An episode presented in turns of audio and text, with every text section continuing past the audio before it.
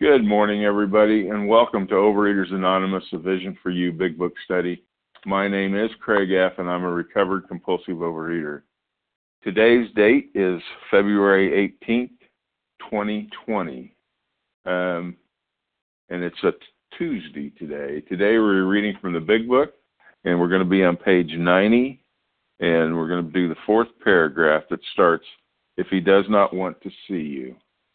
Um, today's readers are Lou B. for the steps, Phyllis D. for the traditions, Nancy P., Aaron M., and Renee A. Big Book readers. The newcomer greeters Naomi B. and the host of the second hour is Leslie M. And um, I guess I should have said that the traditions will be Renee A. today. Um,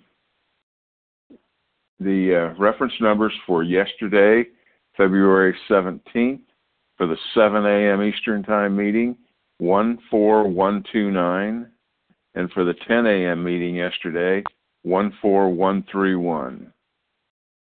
OA's Preamble Overeaters Anonymous is a fellowship of individuals who, through shared experience, strength, and hope, are recovering from compulsive overeating. We welcome everyone who wants to stop eating compulsively. There are no dues or fees for members. We are self supporting through our own contributions, neither soliciting nor accepting outside donations. OA is not affiliated with any public or private organization, political movement, ideology, or religious doctrine. We take no position on outside issues. Excuse me. Our primary purpose is to abstain from compulsive overeating, compulsive eating, and the compulsive food behaviors, and to carry the message of recovery through the 12 steps of OA to those who still suffer.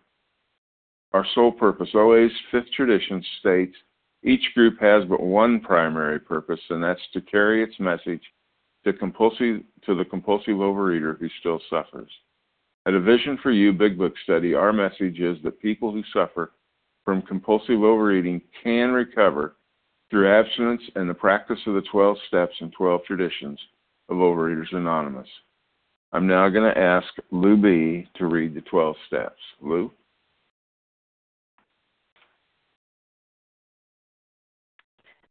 Uh, good morning, Craig. This is Lou B., uh, recovered in Texas. Here are the steps we took, which are suggested as a program of recovery. One, we admitted we were powerless over food, that our lives had become unmanageable. Two, came to believe that a power greater than ourselves could restore us to sanity. Three, made a decision to turn our will and our lives over to the care of God as we understood Him. Four, made a searching and fearless moral inventory of ourselves. Five, admitted to God, to ourselves, and to another human being the exact nature of our wrongs. Six, we're entirely ready to have God remove all these defects of character. Seven, humbly asked Him to remove our shortcomings. Eight, made a list of all persons we had harmed and became willing to make amends to them all. 9. Made direct amends to such people wherever possible, except when to do so would injure them or others. 10. Continued to take personal inventory and when we were wrong, promptly admitted it. 11. Sought through prayer and meditation to improve our conscious contact with God as we understood Him, praying only for knowledge of His will for us and the power to carry that out. And 12. Having had a spiritual awakening as the result of these steps, we tried to carry this message to compulsive overeaters and to practice these principles in all our affairs. I pass. All right. Thank you very much. Next, we're going to have Renee A. read are the 12 traditions. Renee? Good morning. This is Renee A., recovered in Tulsa, Oklahoma. The 12 traditions of Overeaters Anonymous. One, our common welfare should come first. Personal recovery depends upon OA unity. Two, for our group purpose, there is but one ultimate authority, a loving God, as he may express himself in our group conscience. Our leaders are but trusted servants, they do not govern. Three, the only requirement for OA membership is a desire to stop eating compulsively. Four, each group should be autonomous except in matters affecting other groups or OA as a whole. Five, each group has but one primary purpose to carry its message to the compulsive overeater who still suffers. 6. An OA group ought never endorse, finance, or lend the OA name to any related facility or outside enterprise, lest problems of money, property, and prestige divert us from our primary purpose. Seven, every OA group ought to be fully self supporting, declining outside contributions. Eight, Overeaters Anonymous should remain forever non professional, but our service centers may employ special workers. Nine, OA as such ought never be organized, but we may create service boards or committees directly responsible to those they serve. 10. Overeaters Anonymous has no opinion on outside issues, hence, the OA name ought never be drawn into public controversy. 11. Our public relations policy is based on attraction rather than promotion. We need always maintain personal anonymity at the level of press, radio, films, television, and other public media of communication. And 12. Anonymity is the spiritual foundation of all these traditions, ever reminding us to place principles before personalities. Thanks, I pass. Thank you very much, Renee. Appreciate you stepping up. Okay, our meeting works. Our meeting focuses on the directions for recovery described in the Big Book of Alcoholics Anonymous. We read a paragraph or two from the literature, then stop and share on what was read. Anybody can share, but we ask that you keep your sharing to the topic and literature we are discussing, and that you keep your share to approximately three minutes. Singleness of purpose reminds us to identify as compulsive overeaters only. Our abstinence requirement for moderators is one year, and for readers is six months. There is no abstinence requirement for sharing on topic. This meeting does request that you share that your that your sharing be directly linked to what was read. We're sharing what the directions in the Big Book mean to us. To share, press star one to unmute. Once you're done sharing, let us know by saying pass, then press star one to mute your phone again. In order to have a quiet meeting, everyone's phone except the speaker should be muted.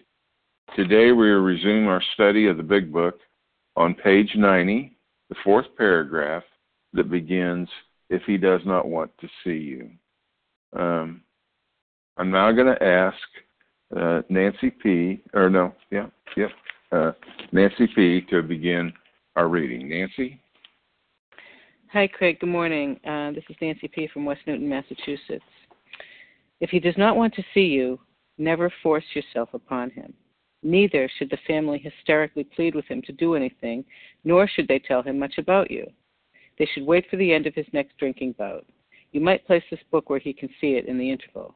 Here, no specific rule can be given. The family must decide these things.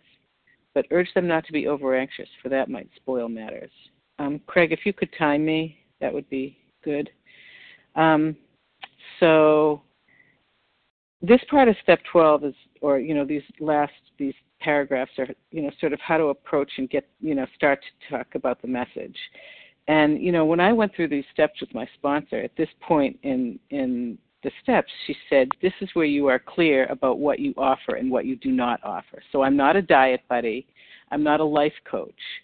Um, you know i am a teacher of the steps and i do that um, to help other people but ultimately i do it to, to help myself because that's the only way that i can stay fixed, you know, stay recovered. Um, and I love the word hysterically because I, when I, you know, before I came, before I recovered, um, I had just eaten a dozen donuts. My teeth were sticky, were caked with donut crumbs. My hands were sticky. My steer, and of course, in my car, my steering wheel was sticky. Crumbs everywhere, stains on my clothes, and um, that's when I was ready to hear the message. But from 1971 until 2017, that's 47 years. Before then, between those two dates, I wasn't ready to surrender. And um, so I couldn't hear, you know, I couldn't find out, I couldn't understand. I couldn't hear, I couldn't find out, I couldn't understand any of the solution. And, um, you know, it's tempting sometimes you know, you know, with all the fire of a convert, for me to run up to people and say, "Oh my God, you have to do this thing my way," because that's, you know, I'm as sick as anybody has ever been in this program, and I know the answer. and um, but that's not going to work. And the, this whole paragraph to me is another way of an exercise of letting go and letting my higher power speak for me. I don't. Um, I remember once I was at a meeting at um, one of these, uh, you know, holiday marathons that they give in my area, and um, someone was crying to somebody else, and they said, "What what should I do?" And they said, "Oh, talk to you know this other woman. She's strong." And I thought, I don't I don't think that's the answer even though uh, what do I know? You know, it didn't. I didn't feel like that sounded like it wouldn't have worked with me. Is what I'm saying, and um, you know, I don't. All I know is my experience. Like I know that I couldn't stop eating. I know that I tried to run outrun my the particular catastrophe that brought me to surrender. I tried to outrun that by eating, and I couldn't. And I tried pretty hard with a lot of food, and that didn't work. And you know, today when I um, talk to sponsees, I'm pretty clear. I don't negotiate, and I know what I offer, and I know what I don't. And um, you know, this past week I had been, or a couple, you know, t- two weeks ago or whatever, I had um, finished with two sponsees. So I was looking for sponsees, and a couple of women called me, and you know, I went through the exercise that I do, and I, you know, they started to talk about, you know, their trigger foods and and they wanted to split hairs and I, I had to call my sponsor to confirm that I don't negotiate, you know, that I don't say, you can have this kind of pasta but not that kind of pasta. Like I don't, you know, I just don't do that. This is what I offer, and when I go through the steps, this is how you know, you do all the reading, I do all the talking, and that's that's sort of how I I you know run my ship, and um, they're either ready for it or they're not. Yes, thanks, Craig. They're either ready for it or not. But the point, the end of it is that I'm I stay I stay recovered, and that's in the end that's what this book tells me that I'll get if I follow the rules precisely, which I've done. And with that, I'll pass. Thank you for letting me share. Okay, thank you very much for your share and your service. Um, okay, if you haven't shared in the last couple days, um, um, we invite you now to, to put your name forward and, and, and share. So, who would like to share on this paragraph? Janice PM. Dana M. Gotcha. Melissa Dana or Dina? Dana. Dana, all right. Yeah. Melissa? M? Yeah, Melissa C. Thanks. Uh, Arini. All right. I have Janice, Dana, Melissa, and Arini. Who else? Donna G. Reggie. Diane I've got B. Donna. Wait a minute, I got Donna. Did I hear a Kim in there? All right. I've got Reggie. Uh, Reggie. All right. All right. Diane B. And one more. Diane B. All right. All right. Well, that's a good that's a good lineup. So uh, I have Janice, uh, Dana, Melissa, Arini, Donna, Reggie, and Diane. So let's uh, let's get going. Uh, Janice, PM, you're up. Ye- Yes, thank you, Craig, and good morning to everyone. My name is Janice PM. I'm here in Massachusetts, and I'm a grateful, recovered, compulsive overeater. Um, yeah, the very first sentence, if, that means on condition, if the circumstances, if the situation, if he doesn't want to, if he doesn't want to see you, never. It says, never force yourself upon him. Well, that's a great direction. You know, when I first started sponsoring, I thought I was the one that was going to uh, get the uh, new person or the old person or the longtime person get recovered. Uh, and of course, I have I surrender to the fact I never can get them recovered.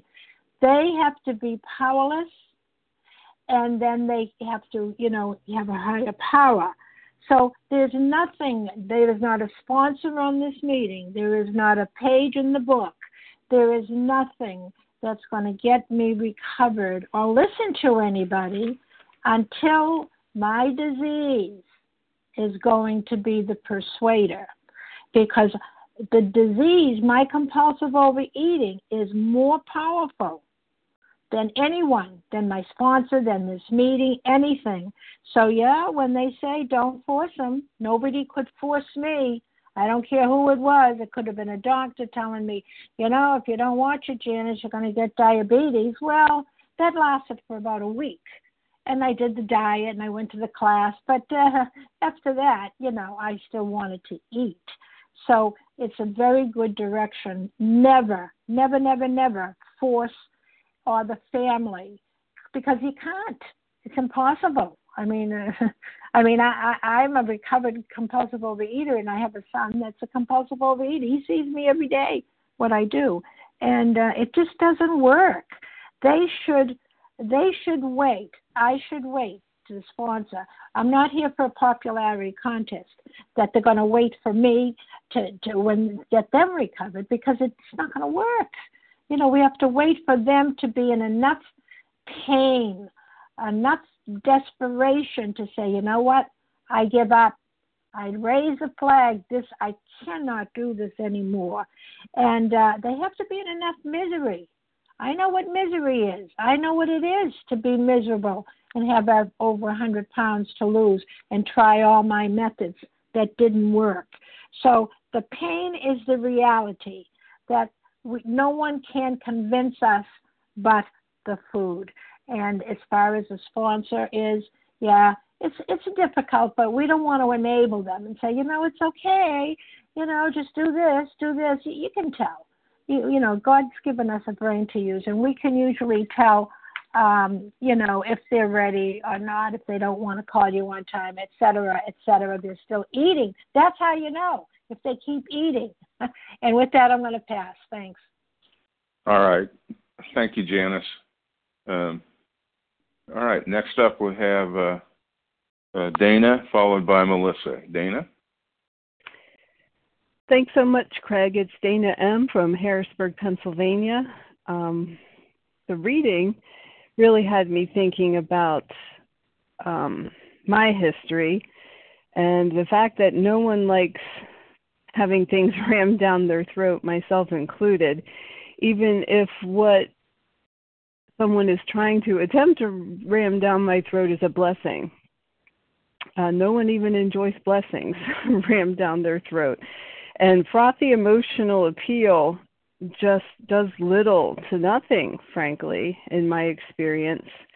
At least it didn't for long. In fact, for me, when loved ones in the past tried to force or manipulate or guilt or shame or bargain with me to put the food down or lose weight. I just felt as if all that anyone was ever focusing on was my weight or my fat. And um, that really left me to feel so less than. Um, that really that was all that I was about and all that anyone ever saw in me because frankly I couldn't meet their standard until I found program. I couldn't meet the standard uh, that my loved ones uh, set for me or what society set for me as uh, what I should look like or you know how I should present myself. And I'm sure it wouldn't surprise anyone on this line to know what my head's default answer was for that restlessness, irritability, and discontentedness that I felt uh, when I was feeling less than, it was just natural for me to pick up. And uh, no one on this line is uh, unfamiliar, I'm sure, also with the firm resolve after I've picked up to start again tomorrow or Monday or January or whatever the first day of the whatever is. Um, just doing the same thing over and over again and expecting a different result.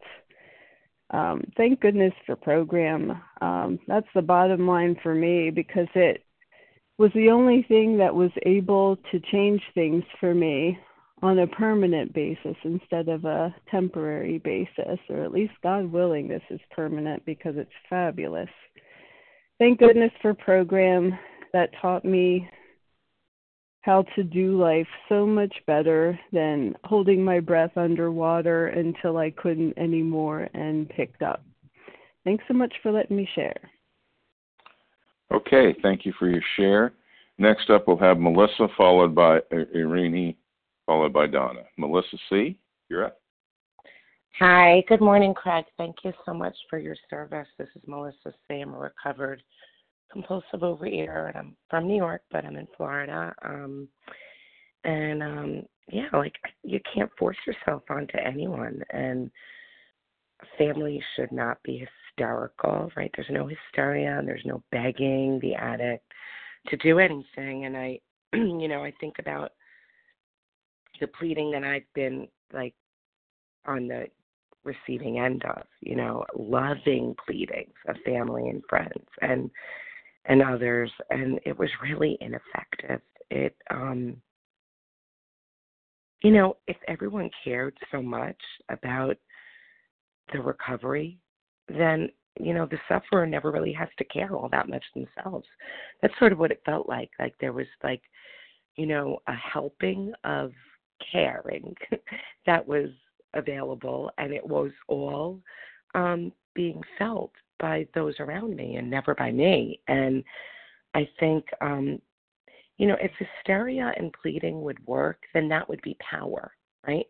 But I'm powerless, and there is nothing that had power against this disease but one power source. And so the more, um, the more I would feel that energy from people around me, and they meant really well. They loved me.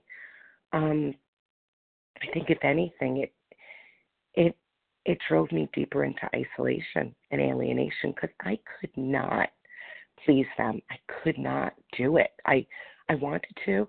I didn't want people on my back.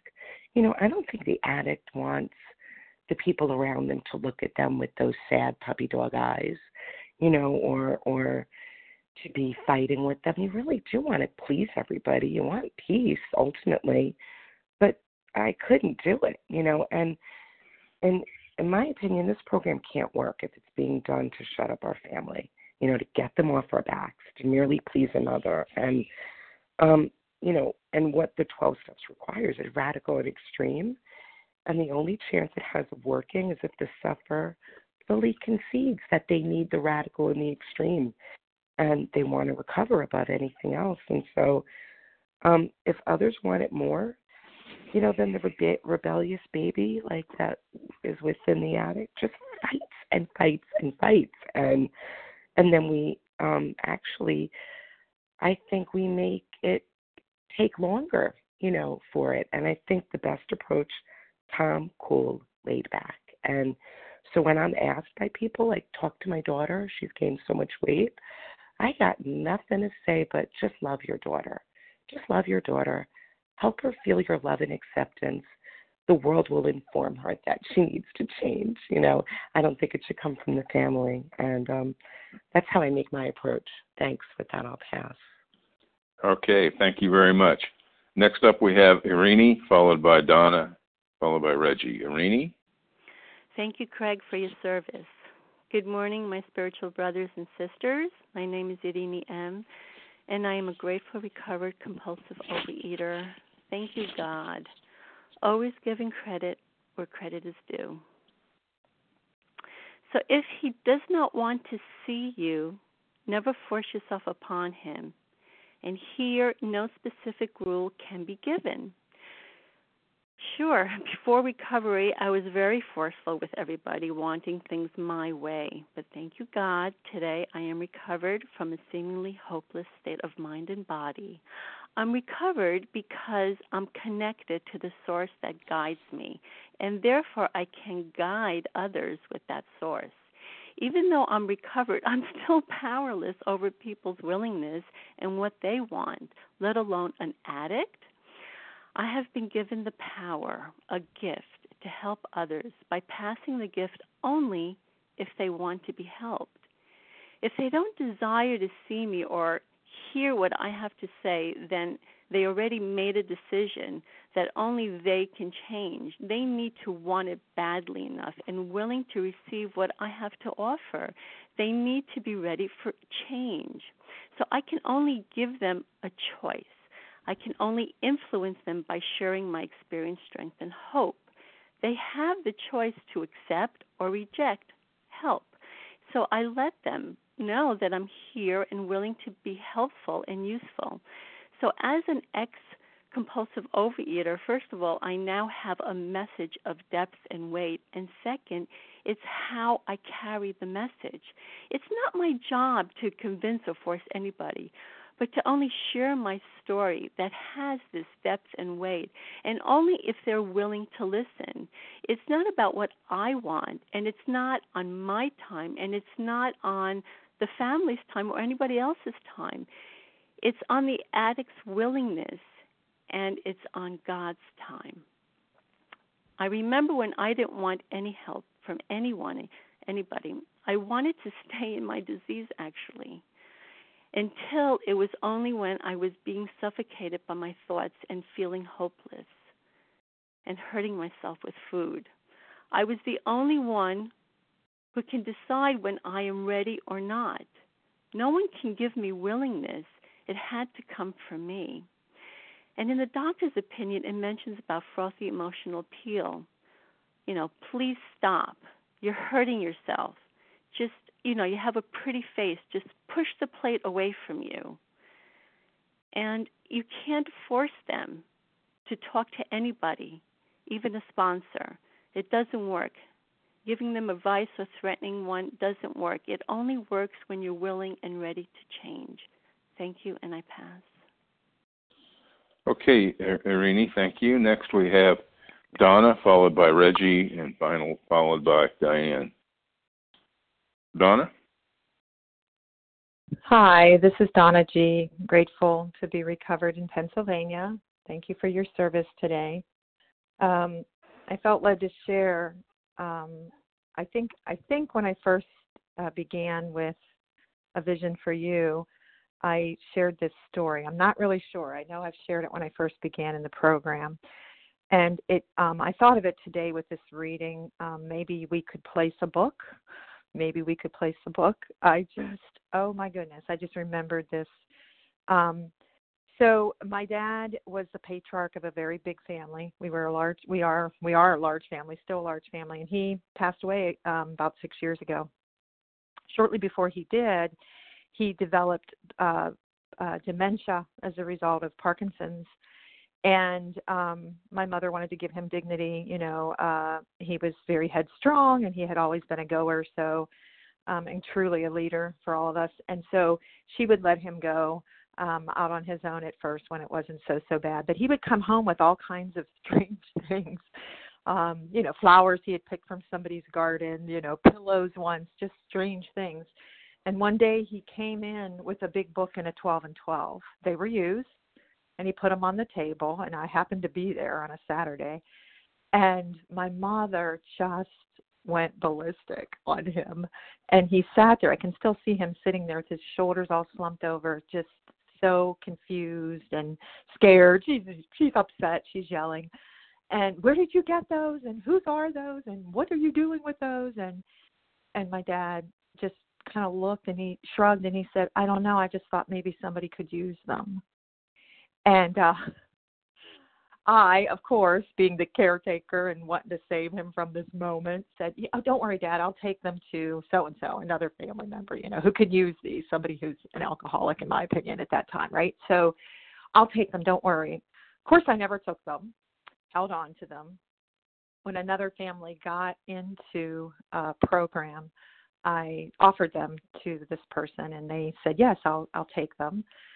Uh, who would have known that eventually I would be uh, having a number of big books? And uh, when I first got in program, that same sibling gave me my that big book back. So I just feel like I just smile when I hear this because it's just he actually was he was carrying the message right and with his dementia and you know um leading us and so many have uh, gotten on board, um, and hopefully so many more down the road. But maybe just putting a book, and I think of people who uh, I know someone from my home group who goes to used bookstore and and uh, gives them, offers them her used uh, big book, which is not really a used big book, but it's it's there, and making sure the shelves are stocked with that. Like, I just think of all the ways we could carry the message with the book even my dad did, and that's so cool to me. I'm just smiling from ear to ear this morning. So thank you for letting me share that. With that, I'll pass.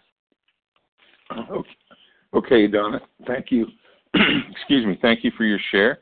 Next up, we have Reggie, and Reggie will be followed by Diane, and then we'll take some new names. Reggie?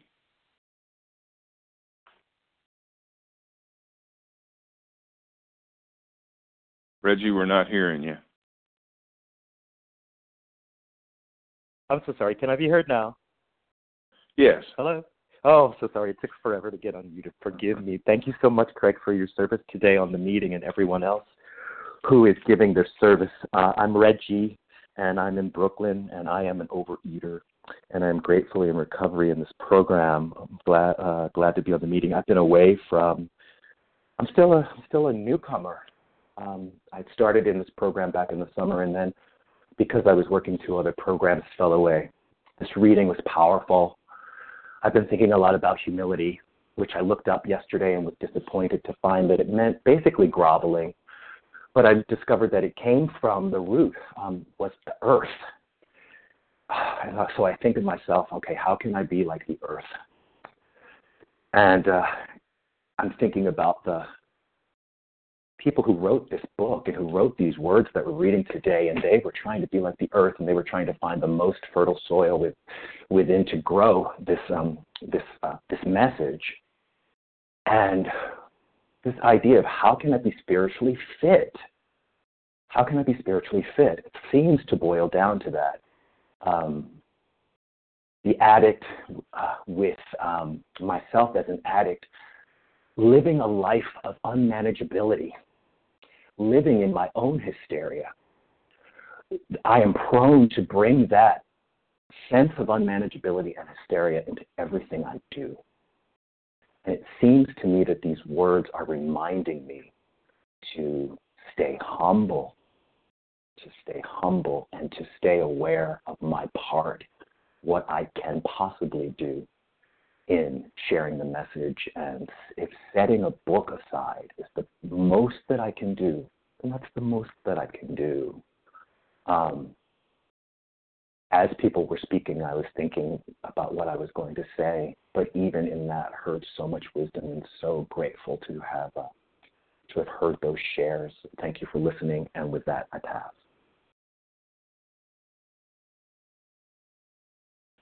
Okay, thank you, Reggie. Next up, we have Diane, and then we'll take some new names. Diane? Good morning, Craig. Good morning, everyone. Um, this is Diane B. in New Rochelle, New York. Excuse me. And uh, when I was reading this, I was thinking about that I get very excited when I'm working with another compulsive eater. And I'm excited because I get to, I'm hopefully helping them to find the solution that I found but I have to remember that in my zeal to be helpful and to spread this message of hope, I can't make someone want it. Um, neither can I tell them what to do or dictate what they're willing to do. Um, you know, when I when I was doing the work, I was wanting to do it as fast as I can and as much as I can. I would do whatever my sponsor told me to do um, because I was ready and I was ready to do to do whatever it took to get recovered. Um, so when I'm reading this, I'm thinking, so is my prospect willing to go to any lengths? Um, I can't guide them unless they are, and that's where that big if that we heard about earlier comes in. Um, I also think that I'm not sure if this is true, but in my opinion, I think that it's harder for the newcomer because they haven't tasted sobriety yet. And I know in my own experience that I've had it. I've had recovery. I've been recovered, and then I relapsed. And for me, I think there was more motivation um, after the relapse because I knew what that tasted like. I knew what recovery tasted like. I knew what sobriety felt like. Um, I knew I knew that I could be happy, joyous, and free. Whereas when I was a newcomer, I didn't really understand all of it, and I didn't have it all. Um, you know, but that was my experience, and um, I just have to remember that sometimes I have to put the reins on myself um, because I'm zealous and I'm excited and I want it to happen for other people, However, I can't make that happen for other people. That's in God's control. So, um, anyway, thank you for your service, and with that, I pass. okay, thank you, Diane. All right, so um, who else would like a like to share on this paragraph? Christina J. everybody. Larry K. Christina uh, J. Wait a minute. Uh, the first little knot of people I didn't hear names. Linda R. Christina J. Elena C. R. Melissa Who was that? Elena C. Elena. I- I'm thinking I'm missing a name. I've got Linda R. Uh, Christina, uh, Larry, Elena. Who, who did I miss? Melissa P. Melissa P. Stacy J. Stacy J. Anita B. All right, let's stop there. Anita B. I have uh, Linda R. Christina uh, R. I think it is. Larry K. Elena, Melissa, Stacy, and Anita. So, uh, Linda, let's get going. Thank you so much, and thanks for your service today and for everyone on the line. This is Linda R. Recovered in South Florida, and just so grateful to the program and the fellowship. I love this part of the big book. You know, for me, recovery, you know, is just a full time job. It's like it must be my focus. I cannot rest on my laurels. And, you know, when I sponsor someone, I am just so grateful because through the experience of my program, I've really gotten a program of depth and weight. Like when I first came in, it was really very just rote. It was very robotic. Like when I came in a long time ago and I got it very, very structured, very, you know, sharing with one of my sponsees today that, you know, she just picked up a new person and, you know, making those phone calls every day. She put her name on the uh, vision yesterday and I had really forgotten this, but when I first came in, my sponsor said, you have to make three phone calls a day, one to your sponsor and to three other fellows in the program.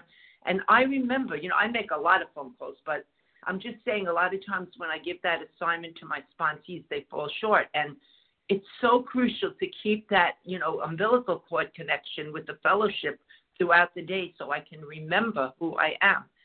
Um, I just uh, love the program, and I think that you know if we don't really make it top gun in our in our day, then you know we'll fall short and we'll really you know won't remember where we came from. So um, again, I'm just so grateful that I'm a sponsor and that I can give it back. I have something really substantial to give today, and that I will just keep doing this one day at a time. It has to be the focus of my life and my main, you know, connection with my higher power and that cultivation. Thank you for allowing me to share. Okay, uh, thank you, Linda. Next we have Christina, and I think it's R. Uh, Christina? Yeah, hi, Craig. It's actually Christina J. That's fine. You hear so many names. How can you pick them all out? Anyway, I'm from the state of Washington recovering. And, uh, you know, I see a lot of people in and out of meetings and on the streets that are suffering. I mean, I don't know if they're suffering, but they look like they're suffering. And uh, my heart breaks. And I just want to run over and say, look, here's what you do. Let's you know, let's get going and call me and here's Visions Line and here's an OA meeting and da da da da da. But you know, when I was walking around in my disease, I was ashamed and embarrassed.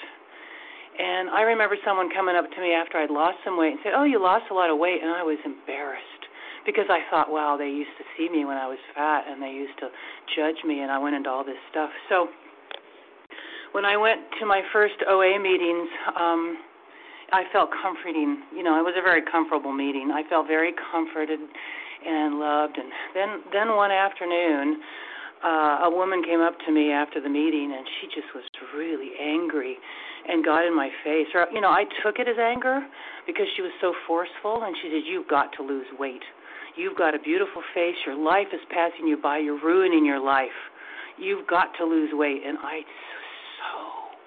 angry and scared and fearful.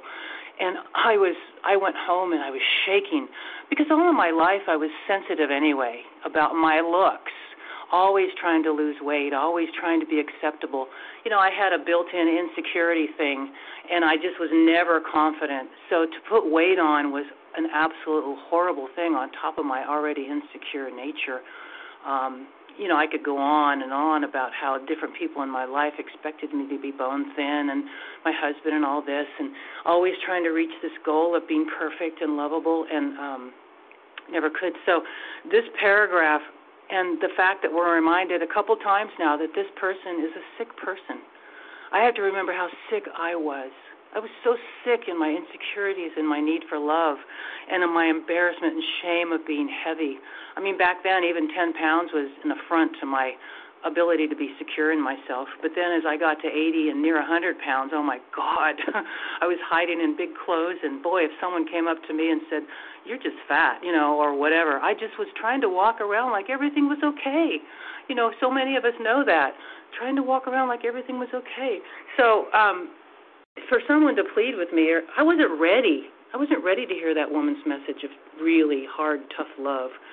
So I just am reminded to be very careful when I take on a newcomer here, um, and just gently move into this work, and not try to. I'm going to finish up here. Say too much too soon. I can't be over anxious because it's going to spoil it, and they might run away from me. So thank you for letting me share, and I pass.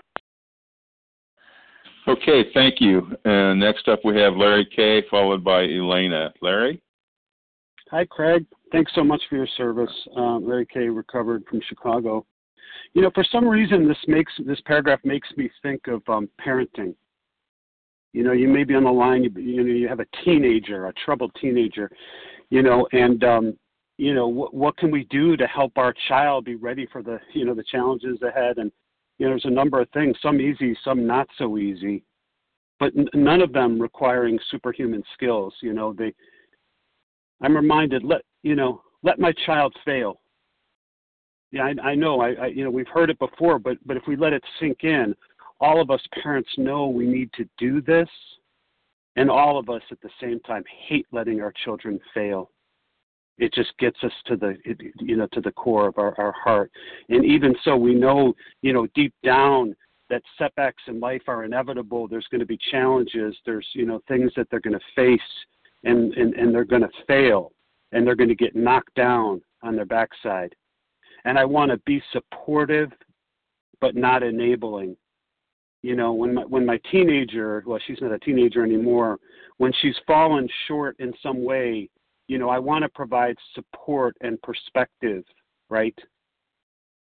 You know, when when life when life has dealt her a, a cruel hand in some way, I want to be a, a shoulder they can lean on, but I don't want to treat her as a victim. You know, and in the same way, this this paragraph gives me good guidance. You know, let let let the person fail. I, I, I can be a shoulder that if they want to see me, but I don't want to enable them. I don't want them to begin to feel as though they're a victim. There is a way out.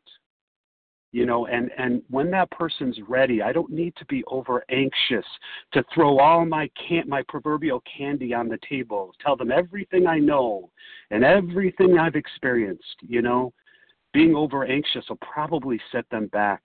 I may spoil a later opportunity you know, for them to uh, to to to to have an opportunity to change, to transform. So, can I have the courage to let you know let someone fail for the moment, temporarily? Can I let that? Can I allow? Can I have the courage? Can I have the humility to allow them to fail for a time?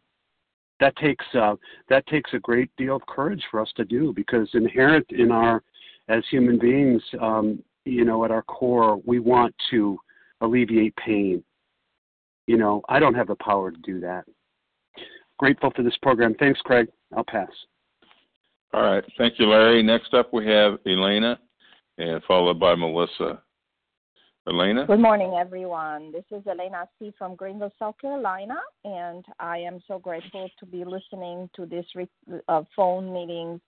You guys are absolutely amazing, and it's just making my day. And I want to say that um, this paragraph is really good for me because it's a reminder of, um, like I heard Harlan say in one of his um, talk that there's a cosmic timing, a cosmic timing, and a spiritual awakening happen in the cosmic timing of everyone.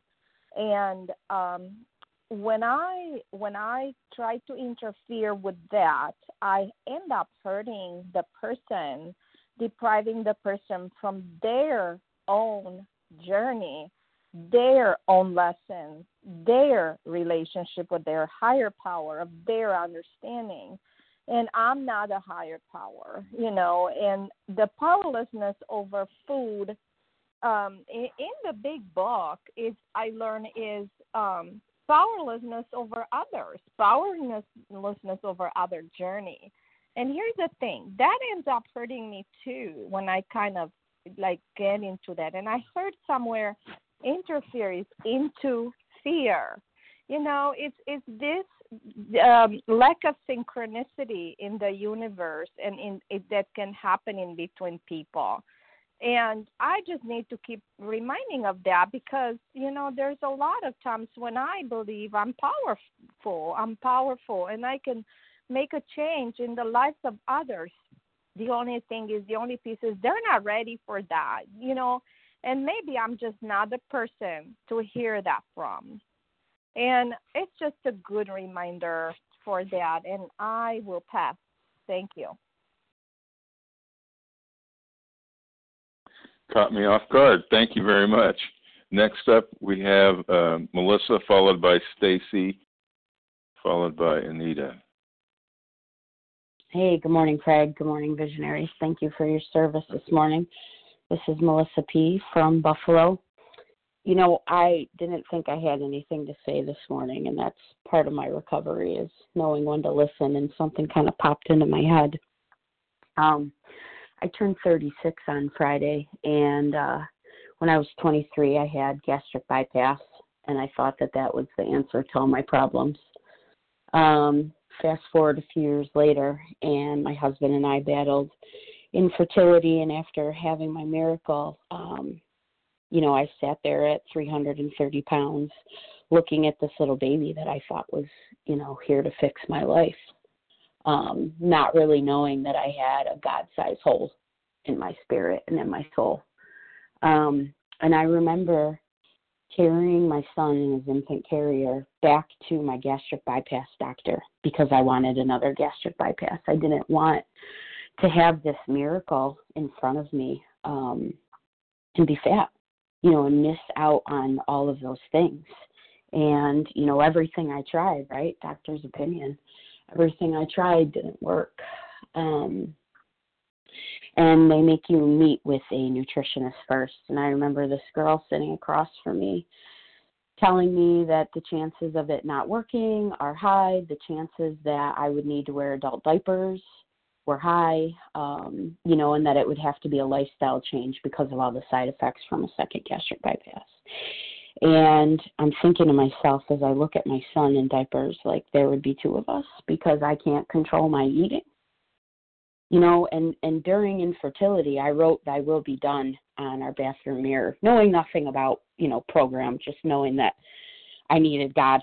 Um, you know, and so my husband, I remember driving home and I was crying, thinking that this wasn't going to work. And my husband said, "Well, you know what? You went to God before don't you go to God again?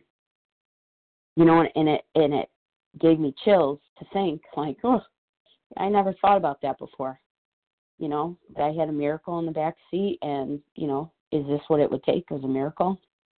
Um, you know, and nothing that anyone could have told me was going to change my mind from binging after a hard day of work or, you know, putting all the workout pictures on Facebook and then eating in secret and crying.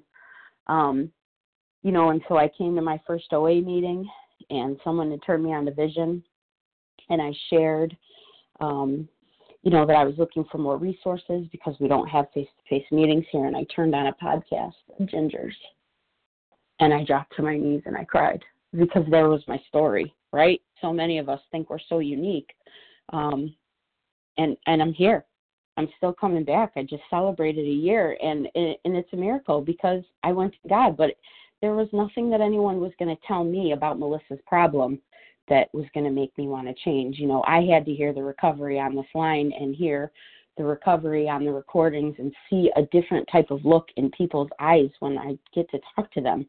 Um, you know, that we're walking miracles and that's all it is. Is every day I just have to show up as a recovered person and thank God, and you know, hopefully spark that in someone else. And when they're ready, they'll come. So thank you so much. Have a great day, everyone. With that, I'll pass. All right, thanks, Melissa. Next, we have Stacy J, followed by Anita B. Stacy. Thank you, Craig. This is Stacy J, recovered food addict in Toronto, Canada. Um, when I read this paragraph now, uh, I've been abstinent for five months after about 12 years of relapse, terrible relapse, and giving up on myself, giving up on OA many times over. Um, what I think about here, my family had known had known I had been in OA, but they weren't trying to persuade me to go to OA. Uh, they don't understand the mechanism of addiction. So my brother's advice to me, in a pleading kind of way, as gently as he could, was like, you know, maybe you could like exercise every day. and and that was very tentative because I know he was worried about hurting my feelings, and I did hurt my feelings actually, and um and I had a resentment for uh, towards him that I had to cover in step four for that little remark. Um, as others have said, we're sensitive people. Um, but something in me, because it was the first time he had ever actually said anything, uh, it it I don't know what it was, but this time I felt more desperate than ever. And so uh, my sponsor did not approach me. Uh, I approached my sponsor, and and if anything, there was a bit of reticence in my sponsor's tone of like, "Is she ready?" And that's a reasonable that's a reasonable question.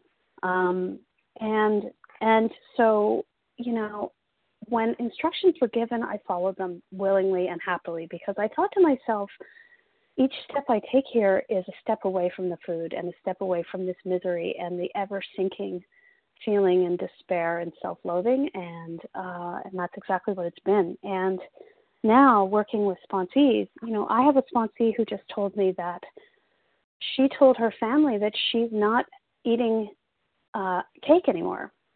And her son her grown son pleaded with her in the reverse saying come on mom you know, this sounds extreme. You should be able to have a cake, piece of cake on your birthday. And here, the, she didn't have to persuade him, but she knew deep down she can't do that anymore because she spent a lifetime uh, losing that battle. And that's how it's been for me. And so no one had to persuade me, no one has to persuade her. And that willingness, I feel like, is the only thing that makes us really listen to what we're asked to do and do it without without a fight. And uh, just so grateful that I finally got here because because it could have been many more years of uh, of misery, and it's not today. And uh, I just feel so grateful for this recovery. And with that, I'll pass. Thank you. Thank you, Stacy. Next, we're going to have Anita B, and I think that'll probably take us to the end. Uh, Anita, you're up. Good morning. Yes, thank you. This is Anita B here from New Jersey so grateful to be on this line today. God is so good. Um, I have recently uh, gone into 10, 11, and 12 in my recovery and picked up a couple sponsors, and I'm so grateful to have learned today not to be pushy, not to be demanding, not to shove this down someone's throat because I know it works. Uh, I know somebody always says the only thing we can do is recover, recover, recover, but uh, I had a fourth step that I struggled with for years and years and years. I could not figure out how did I what was my part in this woman having such ill feelings towards me after us after being good friends with her for so long. But this morning uh God showed me it was because I was pushing this down her throat when I didn't even know what I was doing myself. And that I hurt her feelings. She wasn't ready and she may never be ready. Maybe she's not even a compulsive overeater.